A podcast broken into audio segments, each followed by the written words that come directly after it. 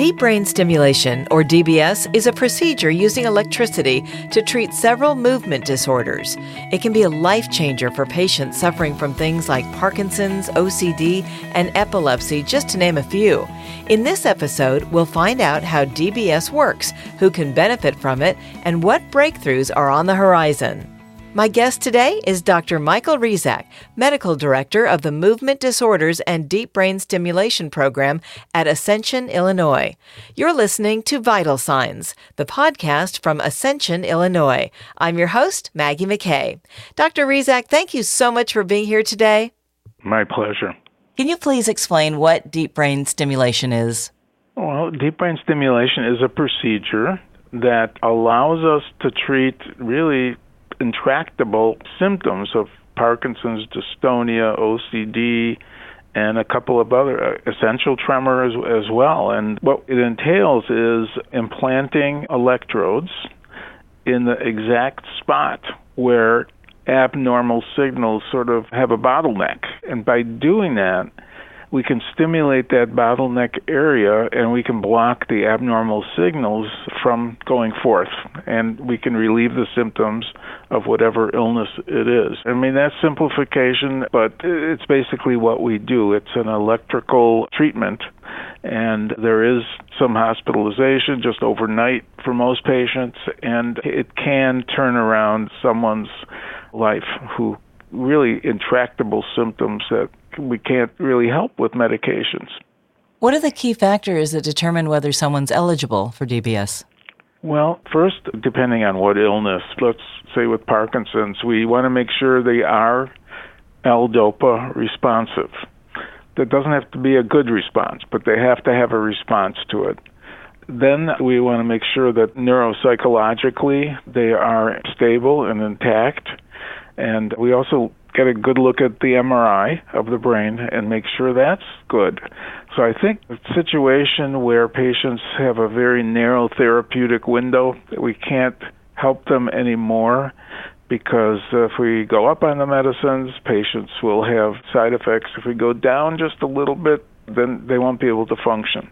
So that therapeutic window is so narrow, we really can't help our patients. These are mostly more advanced patients but sometimes they're not. The tremor of Parkinson's can be very sneaky. It's very hard to to treat and it can be resistant to all the medicines. And so that's a situation where we're going after the tremor and we target a certain area in the brain and we can help people with intractable symptoms, whether it's just tremor or dyskinesias like Michael J. Fox has or other things. What might potentially disqualify a patient from DBS? Well, uh, disqualification can come from illness, general illness. Maybe they're on a blood thinner they can't come off of because they're in atrial fibrillation. They could be very debilitated. Of course, they would not be able to be a candidate for this. And if there's a dementia, even mild sometimes, mostly we will not want to operate on them because it can make that cognitive problem even worse. Wow. What's recovery like? From my point of view, of course, is that it's pretty good. The patients stay in the hospital overnight. They go home. A week or two later, they come into my office and I program the deep brain stimulator to help their symptoms. So it's pretty good. Most patients don't have any postoperative pain or have any disabilities as a result of the surgery. That is amazing. So they're pretty much up and about as normal after a couple days? They can be up and about even the next day, but there's some restrictions, of course. We don't want them lifting a lot of weights and doing certain things, and driving usually is restricted for a week or so but otherwise do a lot of things probably that they couldn't do before. How often does a patient have to get it, or is it just a one time procedure? Well, for most people, both sides of the brain have to be implanted. So for many people, it's sort of staged. So we do one side of the brain and get that all programmed and make sure the patient responds. And then about two months later, if needed, we do the second side. It's basically the identical procedure, but without all the preoperative evaluations. And if a patient asks you what is the best and worst case scenario after getting the procedure, what would you tell them? The best outcome is that the patient's symptoms are ameliorated with the stimulation. So if it's tremor or dyskinesias or fine motor movements, even, that we accomplished what we went after. The worst scenario could be, of course, we're in the brain. Somebody could have a hemorrhage in the brain, and then it's sort of a stroke, and we don't like that. And or an infection because we are implanting foreign bodies in the brain and in the chest. That's where the battery is. That can get infected, and then that can be treated. The brain hemorrhage could be, you know, not treated very well, and we have to live with that. But we do everything possible to prevent that. We actually have excellent images of the blood vessels. We make sure that coagulation profile is normal, and we even do a special test on the platelets to make sure that they're sticky enough that reduces the risk of having a bleed. Wow. So it sounds like a pretty good success rate. It is. I think the key to having a good outcome is picking the right patient. That's one thing. If somebody has one of the cousins of Parkinson's, a different illness really, but it's related, the DBS is not going to work. And we have to know that the patient is L-DOPA responsive. And things like that that help us get the right patient into the operating room and reverse their lives. Another thing that's important is having a real experienced team of doctors that are involved in the deep brain stimulator procedure. Our neurophysiologists who help us do microelectrode recording, very experienced. Our neurosurgeons are experienced. And having the right people who know what they're doing, of course, is a large factor in having a great outcome. So, in the future, what's on the horizon? What's the next generation of DBS look like? The most recent DBS system is out now, and it actually can put the electrodes in the brain. Procedure is about the same, but the electrodes that stimulate the brain and block the signals are also able to record from that part of the brain. And there are certain patterns that we see that are associated with Parkinsonism. And then there are certain electrical patterns that we see that are associated with Michael J. Fox kind of movements, the dyskinesias and we can analyze that. So if we're using electrode, there's four electrodes that we can pick. If we're using an electrode that is not the one that's maybe showing the abnormal patterns, we move it. We can move which electrode we stimulate.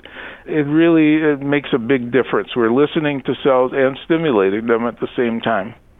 Next step, I think what I see on the horizon is using deep brain stimulation for psychiatric illnesses, addictions, those sorts of things, depression, anxiety, and other more rare illnesses. I read that it may be used in the future for eating disorders. Yes, actually, it was tried for that. Where it has to be implanted is in a very delicate area of the brain, in the hypothalamus, and it's very easy to disrupt other things. So could be in the future. Maybe we'll get some smaller leads and electrodes, and I hope that we're able to do that. It was tried once, and it was not successful. So the options for us using DBS is uh, endless. A lot of illnesses come from the brain. We may be able to alter the signals, reroute them, change their rhythmicity, those kinds of things. So there's a bright future for DBS. That's so encouraging. Anything else you'd like to add in closing?